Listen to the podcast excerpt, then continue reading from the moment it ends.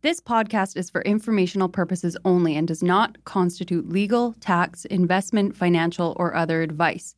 It is not intended to cause or induce breach of an existing agency agreement. The goal of this podcast since day one is to provide the best information on the Vancouver real estate market at no cost to you, the listeners.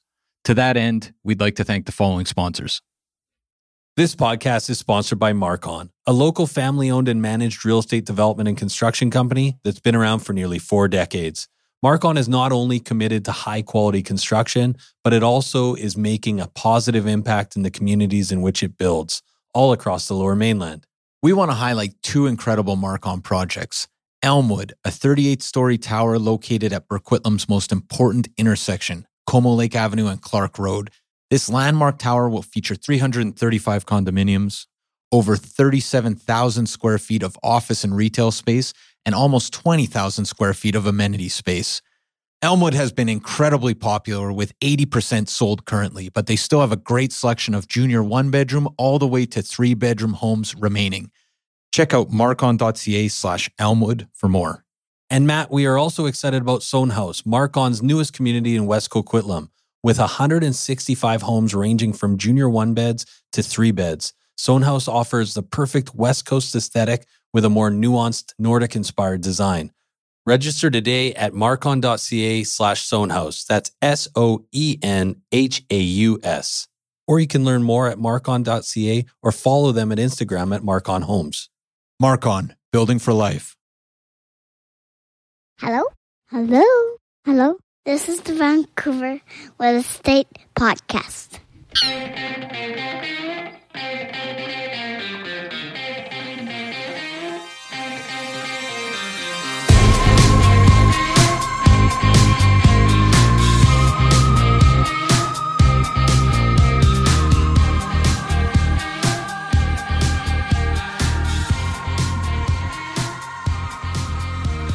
And welcome back to Vancouver Real Estate Podcast. I'm your host, Adam Scalina. And I'm your other host, Matt Scalina. And Matt, today we've got Joseph Filipowicz. He's the Senior Policy Analyst and the Center for Municipal Studies at the Fraser Institute. Yeah, this was a fascinating talk. But yeah. uh, but before we get to Joseph, what's new with you, Adam? Not a lot is new with me. I was just telling you guys, actually, I just had a, a bite to eat at uh, Sai Woo in uh, Chinatown. Uh, pretty good meal. But yeah. uh, I'm really, actually, I, I really like the North Main restaurants right now. The restaurant scene is uh seems to be booming. It's right by lots your place. Of, yeah, lots of great restaurants over there. Um, but uh we were actually, it's funny, I was telling Braden this last week, but nineties, uh, I know nineties is back, but now it's like a, a really, really specific version of the nineties is back with um, I'm not the millennials, up on the this. Young. What what? Oh, yeah. What do you, what are you talking that? About? No, like uh, there was there was this couple at Sai Woo who uh, we were just noticing. I mean, I guess they like. Meanwhile, we were the uncoolest people in the in the restaurant. But stop. These. The, okay, true. The, yeah. go, go on, go on. um, so these people, they, it was like the guy was dressed like like Ross from Friends. Uh, and the and really? the, yeah, and the and the the girl was dressed like Blossom. Like it was like it was like and, your two.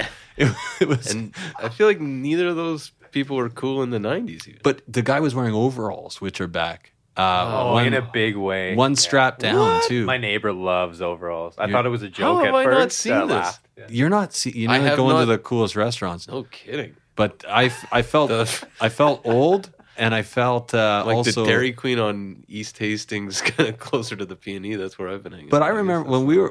yeah. uh, that's, that's gone, Matt. Yeah. Oh yeah, yeah, it is gone. Actually, you're right. uh, but it, it's funny because I remember when we were, you know, when we were kids and we had big pants and skateboards and and all the other thing. I remember people saying, "Oh yeah, you know, like that was horrible in my day. I can't believe you guys are, yeah. are bringing this back." Now yeah. I feel like that. Like I'm at that age where I'm looking back and going, God, overalls it's, were horrible. It's amazing, when yeah, we were that kids. They've taken, taken the worst parts. Yeah, so anyways, it, it looks like the nineties are back, but you already knew that, Matt. You're doing a pretty good Screech from Saved by the Bell. oh, go on. Uh, anyways, uh, why don't we, uh, just kidding, you're, you're A C Slater. Um, why don't we cut to our interview with uh, Joseph Filipowicz? Yeah, it's a good one, guys. Enjoy.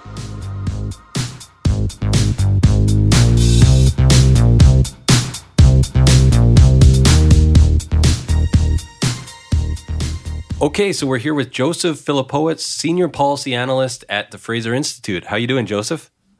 I'm doing great. Hi, Adam. Hi, Matt. Hey, Joseph. Thanks for taking the time today. Well, thanks for having me on the show. So, um, Joseph, can you maybe just start by telling our listeners a little bit about yourself? Uh, sure, no problem. I'm a, a senior policy analyst at the Fraser Institute, um, and I, I work in the uh, Center for Municipal Policy. So that's basically a, a new center that we've created over the past few years that really focuses on on local governments, which is, you know, an area that we've worked on in the past. In fact, the first thing the Institute ever published was a book on rent control. So so there's been work on this, uh, you know, on housing and on municipal issues for, for years, but it's never really been dedicated to its own center. So for the last uh, few years, I've been I've been working through uh, how to how to build this center up with my colleagues. And, and Joseph, it sounds like you've been in Vancouver about three and a half years. Where were yep. you before that? So I'm originally from Ontario. I spent some time in Toronto. I'm from Kitchener, actually, but uh, yeah, I did spend some time uh, both studying and working in uh, in Toronto. Wow. Do you still play hockey? I never played hockey, unfortunately. Oh, really? I was wow. always a soccer guy. Yeah, yeah. But I do like watching hockey. Okay. Um, so you recently published Room to Grow, comparing urban density in Canada and abroad. What interested you in this subject? Well, it's a, it's a great question. And, and as you know, uh, cities like Vancouver and Toronto are growing. Um, and so as they continue to grow, they face pressure to increase population density. So that's that's people per square kilometer. So it just made sense uh, to, to sort of get a lay of the land, right? How dense are our cities, especially our most desirable cities? Um, and how do they stack up versus other peers, be it in North America or elsewhere in the world? Uh, so in our study, we compare population density in, in large Canadian cities with these international peers like San Francisco, like New York, uh, like in, in Chicago. And what we find is that Canadian cities, in fact, aren't all that dense. Yeah, which would be uh, a surprising finding to a lot of people in, in Vancouver, or at least yeah. a lot of people that travel on the viaducts. Yeah, for sure. I mean, uh, uh, Vancouver is, uh, of all of Canada's cities, it's the, the, the most dense of all the, the large cities, um, you know, at about, uh, I think it's about five thousand five hundred people per square kilometer.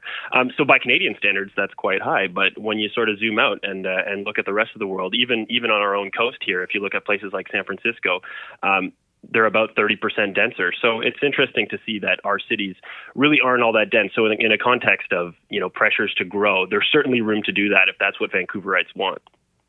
Can can you just unpack kind of the, the go through the study a little bit in terms of, of how you approached the subject? Yeah. So in order to kind of keep things uh, sort of comparable, what we wanted to do was uh, was look at, first off, cities that are comparable with Uh, Canadian cities. So when I say that, I mean uh, they're from countries with high incomes, right? So we want to make sure that we keep, uh, you know, within a certain context of living standards, we want to have cities that are broadly comparable. Uh, and so we have thirty cities, all from uh, the, the World Bank's classifica- high-income classification, right? So these are countries that, that have high incomes. Uh, we also wanted to, to ensure that we're comparing cities that are fully urbanized, right? So a lot of cities, uh, I know you two are from Winnipeg, have a lot of farmland within municipal limits. So what that would do, if you want to calculate population density, is actually depress the average, right? So if you if you take the total land area and the, the total population and you, you divide the population by number of square kilometers, you get a number that's actually lower than what it actually is within the city's real urban footprint, um, with cities like Winnipeg, cities like Ottawa. Right. So what we wanted to do was was uh, really compare fully urbanized municipalities. So that's cities that are built up all the way to the to the end of uh, you know city limits, uh, so that we can actually get an idea of, of how uh, how uh, uh, dense these places actually are, um, especially the, the places where people live, not the farm fields that are within city limits. So um, we, we did that, and we also tried to compare uh, cities that were similar in their land area, right? So I mentioned San Francisco earlier. Um, San Francisco and Vancouver are both about one hundred ten to one hundred twenty square kilometers. So they they share a similar footprint, and they're fully built up within that footprint. Um, San Francisco is also comparable to Vancouver because it's a peninsula, so it's got geographical constraints in, in the same way Vancouver does. And uh, yeah, it's, it's it's on the West Coast. I think Vancouverites can probably relate to San Francisco more than they could relate to places, you know, like Hong Kong. So um, so we try to focus on on comparing like with like. Right, and Barcelona also was a city that, that you used as well. Yeah, because Barcelona is also uh, similar. It's about one hundred one square kilometers. So, so these are all the all three of these cities are, are quite comparable uh, geographically. And yet, um, you know, San Francisco has has about one hundred forty thousand more people than Vancouver. Um, so that's like if you took the population of Coquitlam, uh, airdropped it into Vancouver, and, and that's that's San Francisco. And then Barcelona, um, Barcelona is in fact a lot more populous than than either of them. It's got about one point six million people, so it's about three times as dense, if not more, than uh, than Vancouver. Um, and yet, you know, that's that's another example of a city that's that's highly desirable by a whole number of uh, of, of metrics. So depending on what people want, um, I think that the real takeaway here is that if cities like Vancouver want to keep growing, if we want more housing units, um, especially in a context of, you know, tight rental markets, uh, tight tight markets for purchasing homes, um, there's plenty of room to grow.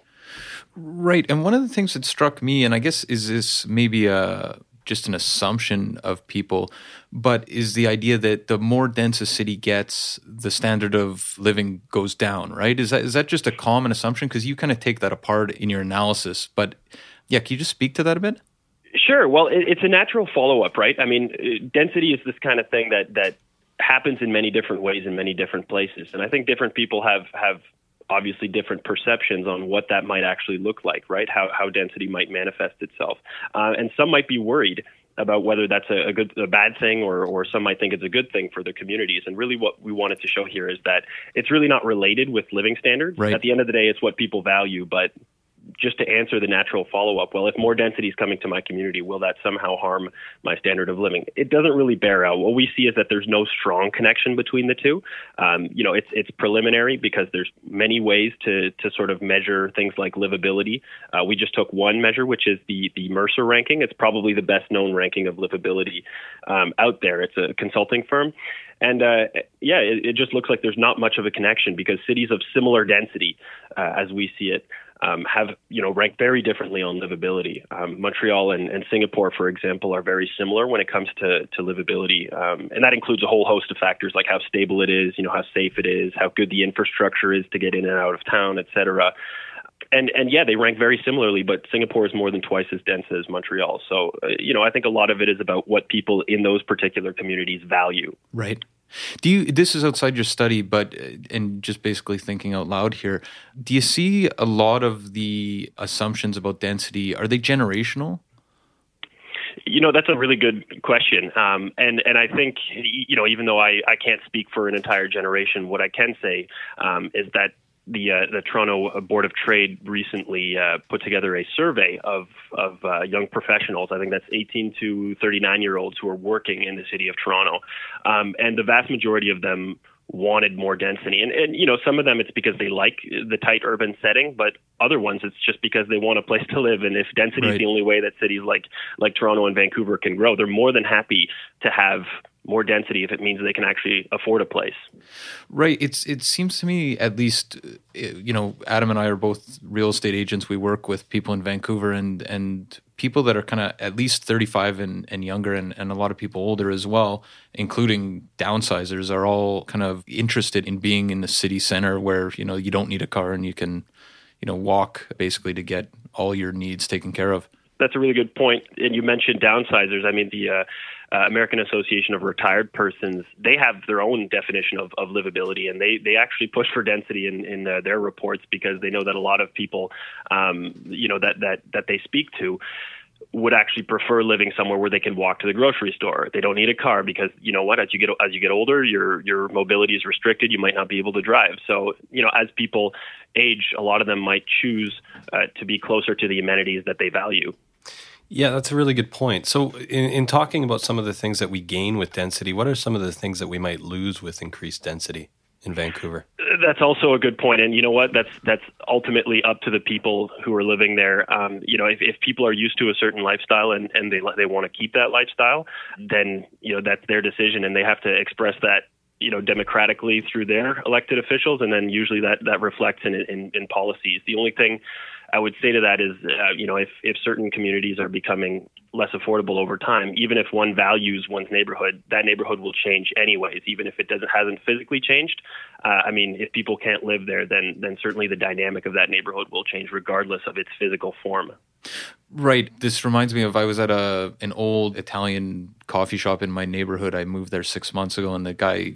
That nice. Served, Which served, neighborhood? Uh, over in Grandview, but it was just on Nanaimo at um, Ren- Renzulo's uh, uh, yeah. near, you know, near Commercial Drive there. And anyway, he was saying, "Oh yeah, I've been here since you know sixty-five. The neighborhood hasn't changed a bit." And I'm thinking, well, you don't know what I paid for my house, or maybe you do, but this definitely changes the dynamic of uh, of the neighborhood. That's for sure. Uh, yeah, maybe he doesn't look at his property assessment. Who knows? um, so, so another question for you, uh, Joseph. Um, yeah. What What do your findings suggest for Vancouver moving forward? Well, really, I mean, I I knew this was a dense city by Canadian standards. I, I really wasn't sure how it stacked up against international peers. But what's so interesting is that the, of the Canadian cities we include, almost all of them are in the bottom half of this thirty city ranking, and, and Vancouver is thirteenth. So, I just it's just incredible to see how much room there is for a city like Vancouver to grow. In fact, the former city of Toronto, um, for the listeners who may not know, in nineteen ninety-eight, uh, Toronto was actually six cities that amalgamated.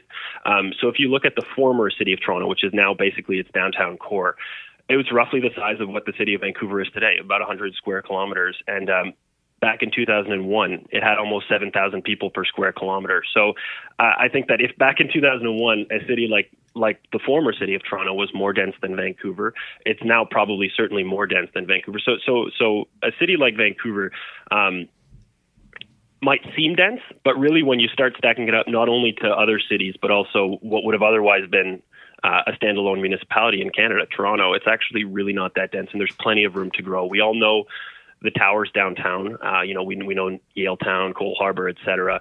Um, but really you have this island of density surrounded by a whole bunch of single detached homes. Right. And we were just speaking to uh, a local developer the other day who was talking about how underbuilt the West End is. And oh, yeah. You know, it's just shocking, right? So, um, so Joseph, you spent a lot of time looking at um, Canadian cities um, in the in a more global context. Just, uh, I'm wondering what you think Vancouver is going to look like, say, in ten, thirty, fifty years from now. You know, I don't know. That's a that's a good question. I don't I don't have a crystal ball. I know that there's certainly pressure for the city to grow. I mean, cities like Toronto and Vancouver are growing. There's certainly demand to live here, be it by people who want to work here, you know, uh, by people who want to retire here, et cetera.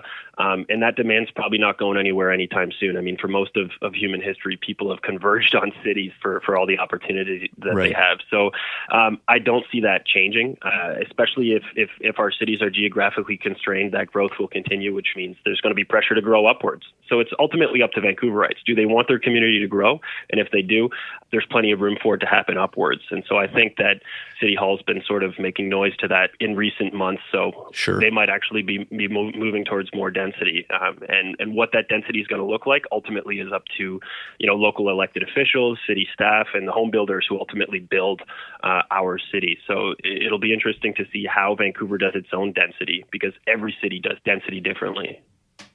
Maybe just to finish up, Joseph, I saw your, I think you, you were picked up by the Vancouver Sun, and, and yeah. a, a realtor that we work with shared the article. This was okay. maybe a month or so ago, and and he got a lot of comments on it. And one particular commenter said, oh, you know, the Fraser Institute, this is a biased source, et cetera. Just wondering, and this is more generally speaking, not even about necessarily your, your work, but how do you respond to those people out here that see the Fraser Institute as somehow, you know, in the can for a certain way of thinking?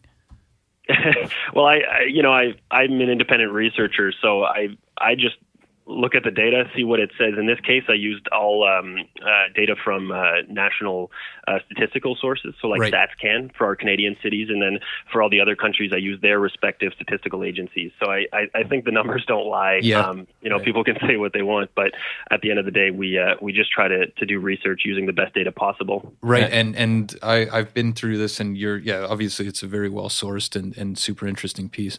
I got uh, one more question for you, Joseph. I was yeah. just, were there any real surprises that came out maybe in some of the other cities you were looking at in terms of uh, where has like the most room to grow, or or any any cities that you see kind of a, a potential in terms of needing space Yeah, for sure. Um, I think the other big takeaway is Toronto, which, um, as you know, is facing similar pressures as Vancouver. So Toronto is about two point six million people, uh, and uh, so does Chicago, so does Brooklyn um, in, in New York. And what's interesting, especially about the Brooklyn scenario, is that even though it's got the same population, it takes up about a third of the landmass that Toronto takes. And, and Brooklyn, I'm, I'm not sure if you've been, um, is not traditionally associated with huge skyscrapers or, or condo towers that were everywhere. In fact, it's better associated with the kind of classic brownstone walk-ups and, and uh, townhomes. So density, it can manifest itself in a whole host of different ways, and uh, and it's really interesting to see that even a place like uh, like Brooklyn might have the type of density that's spread out across the city instead of concentrated in this or that area. So really, if people have preconceived notions of what density is, um, there's so many ways for it to happen if people want it. Right. Yeah, fascinating. Yeah. Matt Matt was a former uh, Brooklyn brownstoner. I, I did live in a Brooklyn oh, yeah? brownstone at one yeah. point, uh, yeah, awesome. many moons ago. But uh, during his hippie years, but yeah. uh, it was a groovier era. uh, was uh, it enjoyable? Yes. Yeah, no, it was amazing. Actually, we we lived in the on the top floor of a of a brownstone in, in Bedford Stuyvesant for wow. a, a couple of years, and it was uh it was an experience. That's a great area. Yeah, that's a, that's a, that's an incredibly unique and distinctly Brooklyn way of uh, of, of living. Yeah, so. yeah, no kidding, no kidding. It's a lot yeah. of stories, but we'll save those for next time. So, Joseph, uh, we do have this segment called The Five Wire. Can you stick around for that? Sure can. Excellent. So, favorite neighborhood in Vancouver? That's a that's a really good question. So, I, I live in Kitts. I really like Kitts. Um, you know, I, I maybe I'm not the traditional go to yoga every day type of Kitsilano person, but there's a few good spots that I like, and uh, so I, I enjoy I enjoy being able to walk wherever I want to go, and and have all my amenities nearby. Right Perfect. on. Uh, favorite bar or restaurant? Um, I would have to say uh, Salade de Fruits. It's a French restaurant in the French Cultural Center on, on seventh Avenue. You're the um, second person that has said that restaurant. Really? Actually, Francis Bula, I think, said. Well, Is the value Francis is incredible. Bula? Yeah, so. You get an incredible meal for good value, and I'm not paid to say this. Go to your affiliate site. Uh, um, okay, and uh, question three, yeah. downtown penthouse or west side mansion?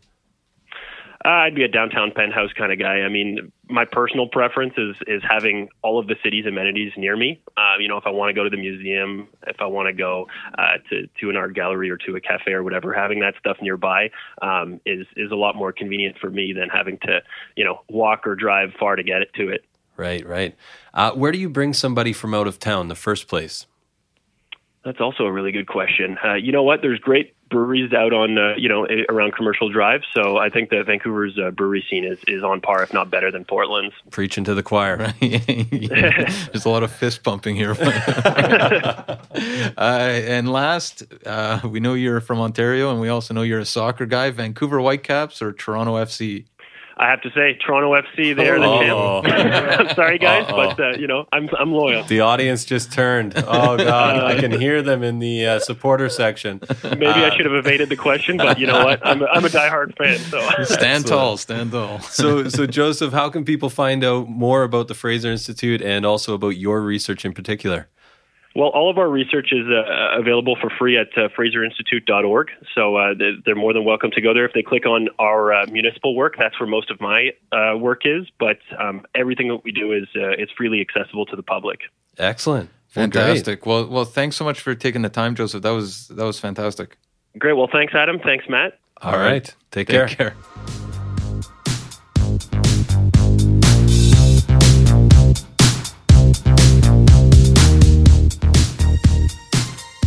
So there you have it, folks, our discussion with Joseph Filipowicz, Senior Policy Analyst at the Fraser Institute. Super bright guy and uh, really fascinating research. Really a pleasure to have him on the show. Yeah, I love when guys look comparatively at cities around the world and uh, yeah. and place Vancouver in that larger global comparative context, structure. Yeah, yeah, context, whatever you for want sure, to say. For sure, for sure. And super interesting, uh, you know, like for me, one of the biggest takeaways is, one, that of course we're underbuilt, but also this idea of that high density also doesn't mean that you're you're really curbing livability, right? Yeah, exactly. And we've had people on the on the show in the past that have made that point. I mean, Nathan Lauster, of course, has made that point. Sure. Uh, recently, Larry Beasley, uh, the well, uh, the ar- grand architect of Yale Town, made right. that point. Well, absolutely. And Larry Beasley's talking about just careful planning over the years and, and Vancouverism. But this idea that, you know, you can have an, a highly dense area that is still incredibly livable with and parks in fact more and green livable. space and more livable, right?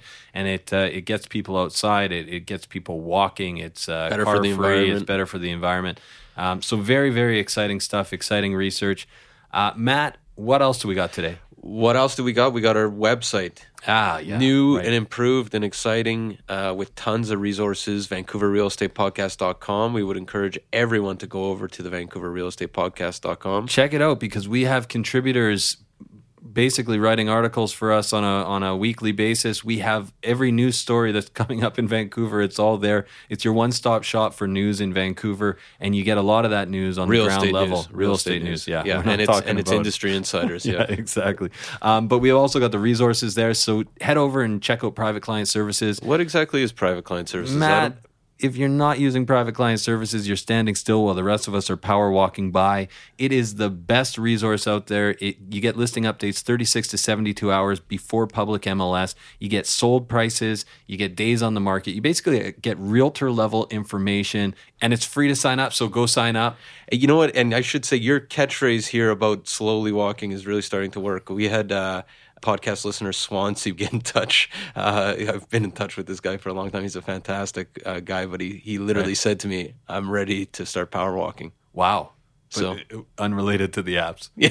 yeah exactly. uh, we, we're hoping you get in great shape, Swansea. Uh, anyways, so we, all, not, we also got that mobile app we should say very quickly. If yeah. you're not on a desktop, we have a mobile app that is much more user-friendly. Right. Uh, on the go, sold prices, everything on the market, um, you it's know, great. It's just fantastic. So if you're looking augmented for... Augmented reality. Augmented. Maybe we should cut to Brady D here. To, Braden, what's to, augmented reality?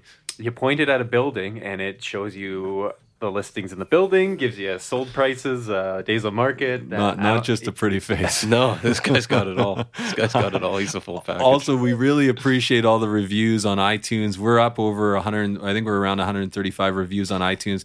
That helps the podcast grow. We appreciate that. That's the best compliment that you can give us other than getting in touch. So head over to iTunes or wherever you listen to podcasts and give us a review. We'd, yeah. we'd love to and, hear from you. Speaking of getting in touch, uh, give me a call anytime, seven seven eight, eight four seven, two eight five. Or Matt at Vancouver Real Estate Podcast dot com. Or you can try me at seven seven eight, eight six six, four five seven four or Adam at Vancouver Real Estate Podcast dot com.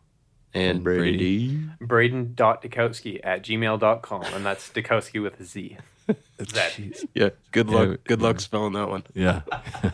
All right, guys. We'll have a great week. We'll see you next Wednesday. Take care. two thousand Faces for Radio. Subscribe today.